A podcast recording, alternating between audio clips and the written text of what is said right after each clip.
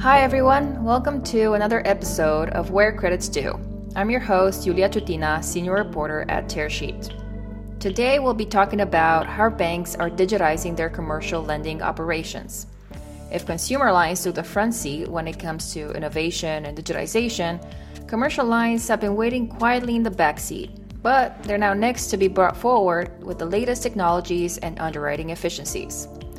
However, it's not easy to implement this change into age old processes, and partnerships are turning out to be key here, which is why we also explore how software vendors are helping banks and credit unions to widen their lending offering to more businesses in the US. My guests today are Dan O'Malley, CEO of Numerated, a software as a service digital loan origination system, and Peter Grant, the president of OakNorth which aims to transform commercial lending with its credit intelligence software product. Both guests had some really awesome insights, and I can't wait for you to listen. So let's hop right in. Welcome uh, to the Where Credit's Due podcast. Excited to have you both here to talk about how banks are digitizing their commercial lending operations and also to explore how software vendors are helping banks and credit unions to widen then their lending offering to more businesses in the US. Um, and I'd like to start with um, kind of a retrospective analysis of how both of you see uh, the digital commercial lending landscape changing after the pandemic. So, um, Dan, if you want to start first. Yeah, I mean, I think the um, what it means to digitize lending is, is a bunch of different things. The probably the two that I would highlight have moved during and because of COVID are uh, the engagement model with customers, where everybody was really forced to use digital channels for you know better part of a year and a half, um, and then the expectations for efficiency for commercial lending, where you know when you do like a year's worth of loans in about a month or two because of the PPP program, which is what most banks experienced your eyes are open to, man, maybe we can do this lending thing a little more efficiently. And so, you know, to me, those are the two big areas. Uh, again, really driven by these were trends that were happening before COVID, right? I mean, digitization of the customer experience was obviously taking place in all sectors and also obviously accelerated across every industry in the US. Um, and similar with efficiency, banks have been getting more efficient for decades and efficiency ratios for good banks are now in the 40s and they should be for everybody. And so this is just adding more pressure to what was already a secular trend. Yeah no i agree with dan. It's, it's certainly highlighted some deficiencies in commercial lending compared to its peers in the consumer market and also it's a shock event. So something we hadn't seen for 100 years and i think what also highlighted into the regulators as well was a forward look the ability to look forward and then have the granularity to see the differences between certain businesses that may share the same NAICS code. So a good example would be restaurants, whereby the restaurant and hospitality sector in general took a really bad hit through COVID, but that wasn't necessarily so for some types of businesses. So, you know, a Michelin star restaurant didn't do particularly well in COVID, fast food restaurant rushed off their feet coming out of COVID now. I'm hearing some of the food fast, some of the fast food restaurants are struggling to keep the numbers that they used to have uh, during during the pandemic. So I think that's one particular area. I think also, you know, the, the regulators have, have lent into the banks as well about this forward look and, and really stress testing and giving vulnerability ratings uh, to their book as well in, in detail they've not seen before. And I think the third thing to add is you know, we haven't seen this in a credit cycle, and also, you know, what's coming around the corner as well. This is being a good training ground for what may come ahead with high inflation rates, interest rates, and everything else as well for some of the younger underwriters.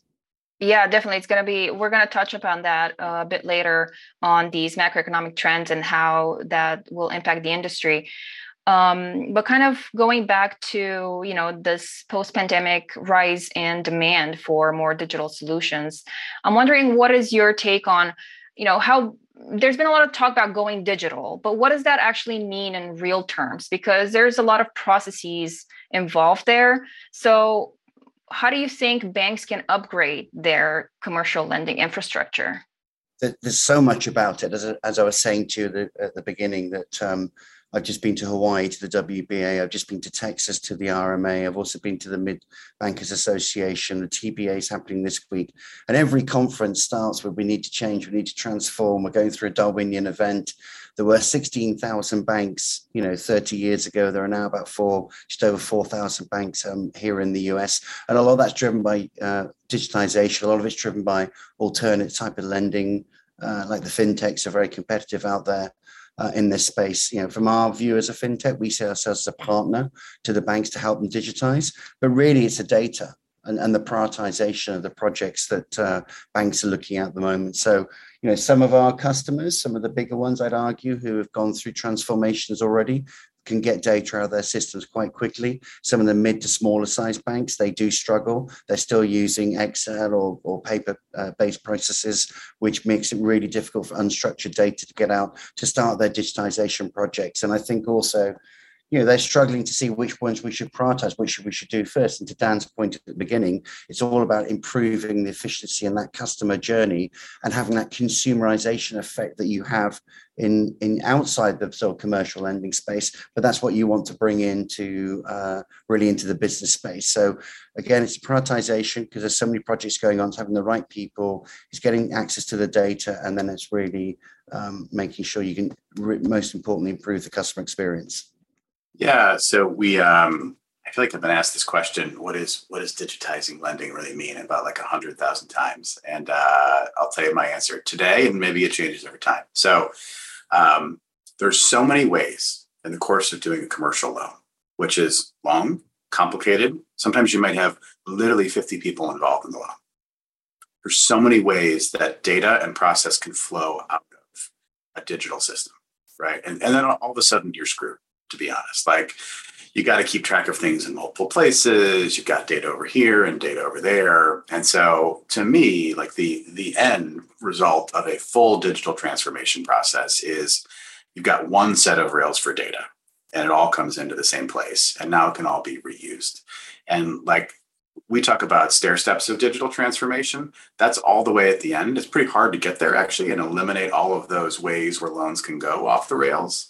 Very few banks have done that for all of their loans. Um, and so, really, if you're a bank going through digital transformation, you have to ask what's the most important. Am I trying to fix like a particular off ramp that where the loan goes away for all of my loans? Or am I trying to say, like, okay, these four loans, like, for God's sakes, these have to be all digital? And then you can kind of go product by product. And so we see banks taking different paths. And which one is right for a particular bank depends on where you're at. If you've got a really terrible underwriting process, you know, maybe you need to dig in there and fix that for all your loans. Um, if you need to be highly competitive with fintechs, well, you got to be digital all the way through. And so pick the five you need to be most competitive on, go deep on those. So that's how we see it. Could be right, could be wrong. Right. And um, kind of delving a little bit more through this fintech partnership route, um, I'm wondering what, what kind of digital lending tools and capabilities can help banks find um, through vendors. Uh, so, how can these improve underwriting and help them with reaching more customers?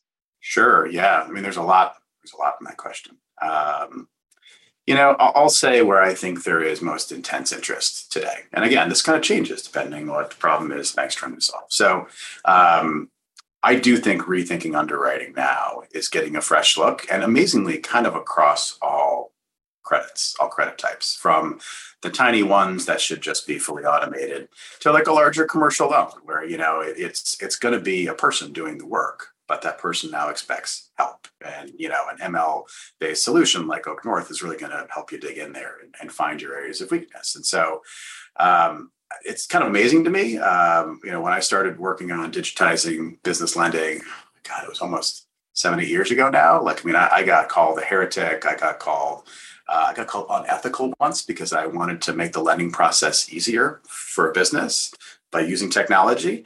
And uh, underwriters were just dug in. And you compare that to like, you know, uh, last week's RMA conference where there was this openness from under, it was an underwriting conference and everybody was looking for solutions, right? And so I think that is maybe the most uh, pleasantly surprising thing to me on where banks are digging in.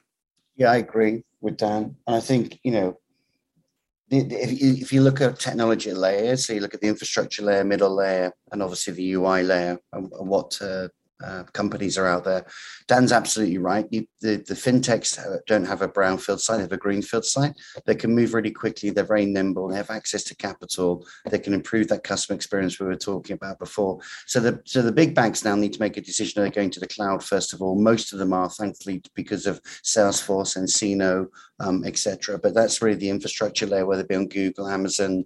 Um, uh, or, or, AWS type cloud. Then you've got your, your middle layer, which is where basically your plumbing for your applications. But then you've got your top layer, which is your numerated, your your OakNorths of this world, your nCinos, your LOS systems, and and everything else as well. And banks are still grappling with that, what, what they need to do and where they fit into the process, because there's a huge change management that needs to happen as well. So it's not just really the investment in the technology, but it's investment in the people. And to Dan's point about the WBA, sorry, the, the um, RMA last week again, you need to be attracting the type of people that fintechs have as well. It's not just the technology, it's the people that you're bringing into the organization that understand how to use the technology and get the benefits from it that then permeate down to obviously the efficiencies that we were talking about before. So it's it's a big thing for people to bite off. Yeah, and they do need to bring in some expertise to do it. Um, and in their own words, they do need to bring some younger blood into the organization who expect to use these type of tools because remember, in my days when I was at Salesforce, it was actually a recruiting tool. You wanted to go and work at a company that used Salesforce, and you're seeing that now with Numerated, with OakNorth, with nCino, um, etc. Yeah, there's definitely a huge talent and culture component that goes into this whole equation as well. And the fresh mentality that you were talking about, I think, is appreciated, especially when a bank collaborates with a fintech but this partnership route is still something relatively new for the industry. So, what makes a good partnership between a bank and a software vendor? What are some of the other factors that can yield a successful outcome? I think openness is really important, and that maybe sound like a flippant answer, but banks historically have, have uh, always lent towards building their own technology as opposed to buying or certainly partnering with the fintechs. Um, and not all fintechs are out there to eat their lunch. You know, we're not we're not a lender here in the US, but we're we're a tech company. We're helped to support our mission, which is basically liberating the missing middle and and uh, giving you know access to capital for entrepreneurs that deserve it. Now, to do that, we use all the mechanisms of machine learning, the forward look, and everything else as well. But abhorrently, banks sometimes say, "Well, I'm going to build that myself. I'm going to do that myself." Certainly, the bigger banks say that. And then, um, you know, I was at a conference recently where we were talking about climate, and this banker said, Well, why do I need to do that? Right. The regulator is such a pain, it's such a cost for the bank. I need to go and hire 10 new people to go and give me, you know, all the data I need for climate. Why is that the mentality instead of saying, okay, who out there has already provided a solution? Who's using something that's successful that can actually help me ramp up and be successful? Because at the end of the day, the bank's uh, product is lending money and really liberating and driving businesses or um, your personal loans, mortgages, whatever it may be. It's how you get access to that capital and fair decisions. That's the most important thing the banks are providing, and the technology helps them do that. So it's really changing their mindset, you know, and uh, going from a build um, to a buy type mentality. Uh, I agree with a ton of what Peter just said, and you know, my perspective would be alignment of vision for what the company or the fintech is trying to do, and then kind of what the bank wants. Um, you know, funny story on this. I was sitting with a chief digital officer of a $10 billion bank at a conference a couple weeks ago. And uh, she's kind of giving me making fun of uh, fintechs kind of a hard time and saying, like, I, I guys, I don't want to hear about your roadmap. Um, and uh, she was making fun of like, you know, we're all trying to build lots of stuff, and she doesn't care right now about what's not built. She only cares about what's built.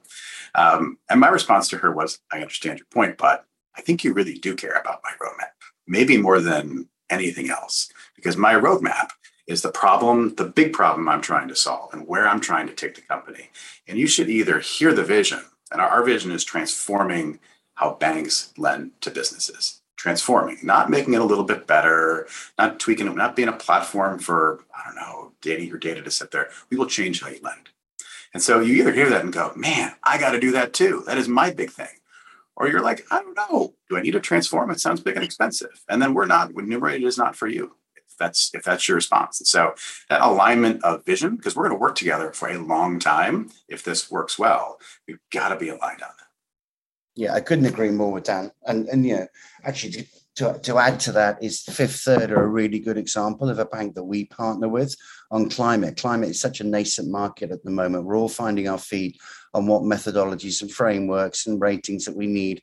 But Fifth Third, we, we sit on their uh, internal climate committee, you know, as a vendor. That's pretty unique. So we hear everything that's going on, but also we're building the product and partnering alongside them as well because we share the same vision to Dan's point, and you know that's so important, executive level, that they understand your vision, where you're going, and they're part of that, um, and you go on that journey together. So let's say that everybody's on the same page, and there's an alignment of the vision and strategy, and a partnership is formed. What are some of the challenges that might arise along the way? Interestingly, it takes a while before the banks actually make a decision. So during that journey, you do get to know your customer pretty well. Um, the important thing is the old way of selling tech was you sold top down and you basically went into the boardroom, you sold them an amazing ROI, an amazing vision. They bought the product, and lo and behold, they tried to deploy it, and lots of the end users wouldn't use that particular product. So you need to make sure during that journey that when you do have the executive alignment and buy-in and the vision and what you're trying to achieve, you know, the the, the ultimate ROI uh, for the product, but you also need to bring the users on the journey with you you know, and you need to bring the customer's customer on the journey as well to make sure that everything's in lockstep. And the reason why I highlighted it takes a long time because you need to build trust with the customer. So things are going to go wrong. They always go wrong, right? Whether it be getting data out of your systems, whether it be a certain individual on the project that's not pulling their weight, you know, in the boat, whatever it may be. You know, you need the ability to be able to fix that and go to the top and get things fixed, or get with the end users and have the trust where they can share with things with you, so you can understand what you're developing and what you're building to make sure you're deploying something that is going to get used, that does have value and does have an ROI um, as a as a particular pro- uh, product. So bringing on the journey is really important. Sharing of best practices. That's if that's probably one of the biggest lessons that I've learned since I've been at OakNorth the last couple of years. So the banks often won't do things individually. So they like to see what other banks are doing. They, you know, operate in herds, want a better expression, but they like to talk to each other right? And then I couldn't highlight that more than with climate. Sorry to harp on about that again, but we formed a consortium back in February last year. We had, I think, 13 banks attend. We reran it, sorry, excuse me, September last year. We reran it again in February this year. We had nearly 30 banks attend, $14 trillion of assets under management. The number one reason they attended was to listen to each other so now we put them into breakout groups and we solve specific problems in the underwriting process that relate to climate. And they can all hear from each other what each bank is doing and then determine what the best practice um, should be for that particular bank. And I think the final thing is you need to speak their language. You know, Dan's been at this for quite some time now, enumerated. We've been at this for seven years with our own bank in the UK. We've gone from zero to $10 billion learned, some of the best financial metrics uh, in the banking industry. Um, I'm quite unique in OakNorth, and I'm one of the tech people, but the majority of people are credit specialists, they're underwriters, they're ex bankers. So we walk and talk and we look like a bank, um, and we're sympathetic to where the bank is. And hopefully that gives an empath- empathetic approach uh, to any of the projects we're uh, embarking on. I think um, Peter's comments about how kind of work can go off the rails, even even even after everybody gets excited on the alignment and the vision, uh, 100% right. Um, you know, my opinion, organ rejection uh, can happen for for two reasons, maybe one good, one bad. The good one is like other things pop up, and you just have to deal with it. Like you know, the, the thing that you're working on is not always top of the stack, and sometimes it is, and sometimes it's not. And you gotta be able to bob and weave a little bit with your partner and not feel bad when they come to you and say like we just had an acquisition fall into our lap. We got to go heads down on this so we're going to stay here in the project and then these next milestones like we're going to delay it by six months. Like it happens. It's not the end of the world and you got a partner so they will open up to you and say those things. Um, i'd say the, the bad reason uh, for you know things to go off the rails is mostly just having to do with culture you know, whenever you're doing digital transformation work with the bank, cultural transformation is coming along with it, whether that is an explicit thing or not. And so, um, and in you know, honestly, you're not really in control of that as as the partner. It's the bank that is, and you just got to be talking a lot. You know where the points of friction are so that together you can figure out how to solve it. You know hey we're we're trying to do transformation of you know frontline retail bankers right? And that that's where we're trying to drive volume in this particular part. okay great.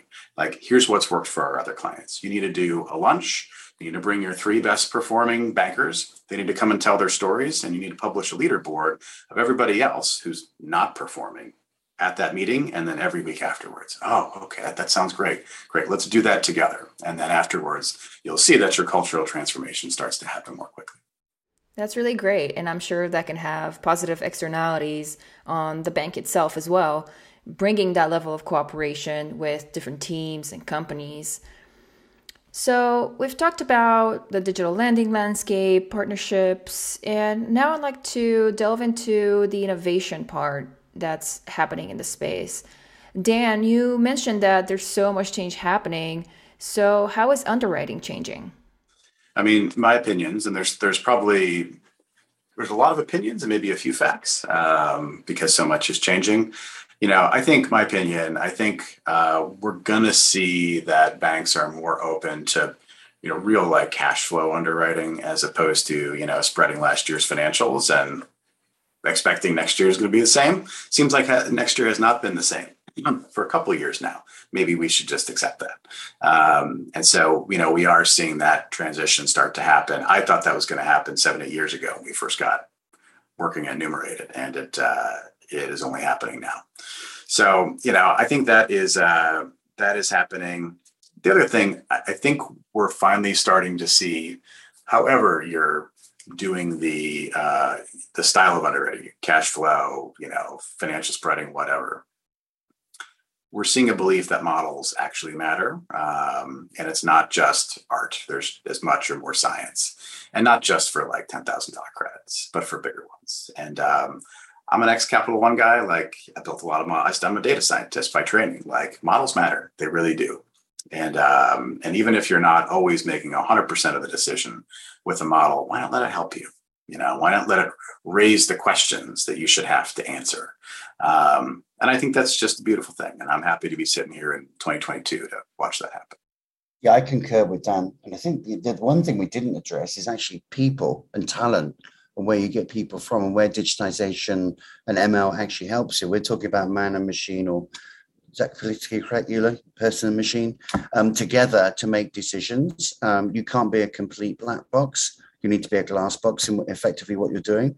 But every conference I've gone to in the last month, everybody said, "Where do we get these people from?" They're really struggling with uh, the Great Resignation, where people are going, trying to hire people, and that's actually helps accelerate digitization along with the pandemic, which highlighted some of the weaknesses and the ability then for banks to change their behaviors, i.e., working from home, using Zooms, um, you know, using modern technology and everything else. So that's all a good thing. The difficult thing is how do you find the people? The good thing is through digitization, you don't need necessarily as many people. So you still have the same people, but you can deploy them to do more human orientated tasks to drive, you know, better efficiencies in the bank as well. So just need to put your thinking cap on and uh, really get your head around that and, uh, and plot out a vision of what you're trying to do with your vendors. Yeah, that's a really great point. Talent has been an issue in the banking sector given all these digital developments that are going on. And, you know, on one hand, you have consumer expectations, but now we also see employee expectations as well in this whole uh, digital phenomenon. Um, but given that we're getting close to the end of our episode here, I'd like to touch on the macroeconomic headwinds that we're seeing right now which obviously have a huge impact on the lending industry. So, who do you think is going to be better equipped to weather the storm? And how important is it to be digital today? So, so I think it's really important to be digital. The, the regu- regulators were saying last week that you, around, we need to be able to look around the corner now. So, there's unpleasant things are coming. And worse still, most of your banks have not been through this cycle. Some of your more senior credit officers would have been through it, but your junior underwriters have only seen a really good credit cycle. But we're looking at a downturn. So they're basically saying you need to start stress testing with a forward look on you know, macro um, economic factors that are coming, like interest rates, labor arbitrage, inflation, everything else as well. What's going on with the Ukrainian war, how that's affecting supply chains. So I think the banks, to your question specifically, Julia, are more suited to this because they have higher capital reserves than, say, some of the fintechs. But the fintechs are more nimble, they react much quicker. And one of the things that digitization does give you is speed.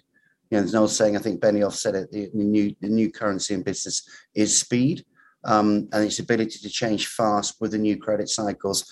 And to what Dan was saying, you know, we're not just talking about 100K credits here, we're talking about 100K. And I'm even hearing above that for automated type decisions, um, which I think, again, helps you uh, compete in a, what's going to be a quite a difficult market space over the next one to two years. I kind of agree across the board. I mean, I, I think we'll just see differences by type. I think in the fintech space, um, what you'll find is there's going to be fintechs who figure out how to lend through this cycle. Um, that happens every cycle. There's always a fintech that just like picks up a massive amount of ground in downturns, right?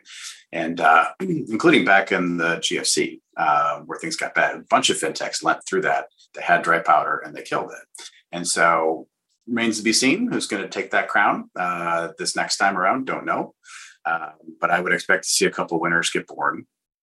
Um, and I expect a bunch of fintechs to go out of business because of capital costs, for sure, without a doubt.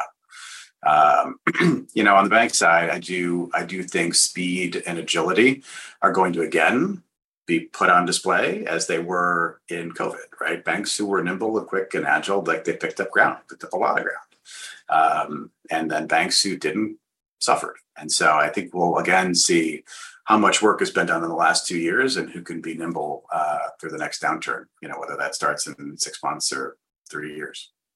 Yeah, and I, and I also think I think in the US, three to four percent of the banking land, landscape disappears every year. That will accelerate. This was Dan O'Malley, CEO of Numerated, and Peter Grant, the president of OakNorth. To read the transcript of our conversation, head over to tearsheet.co and make sure you subscribe to Where Credits Due wherever you listen to your podcasts. We'll be out with a new episode every two weeks, bringing you conversations with industry leaders on the ever changing lending landscape. And if you're interested in more content, you can subscribe to our lending newsletter and briefing in your inbox every other week. Thanks for listening and see you at the next one.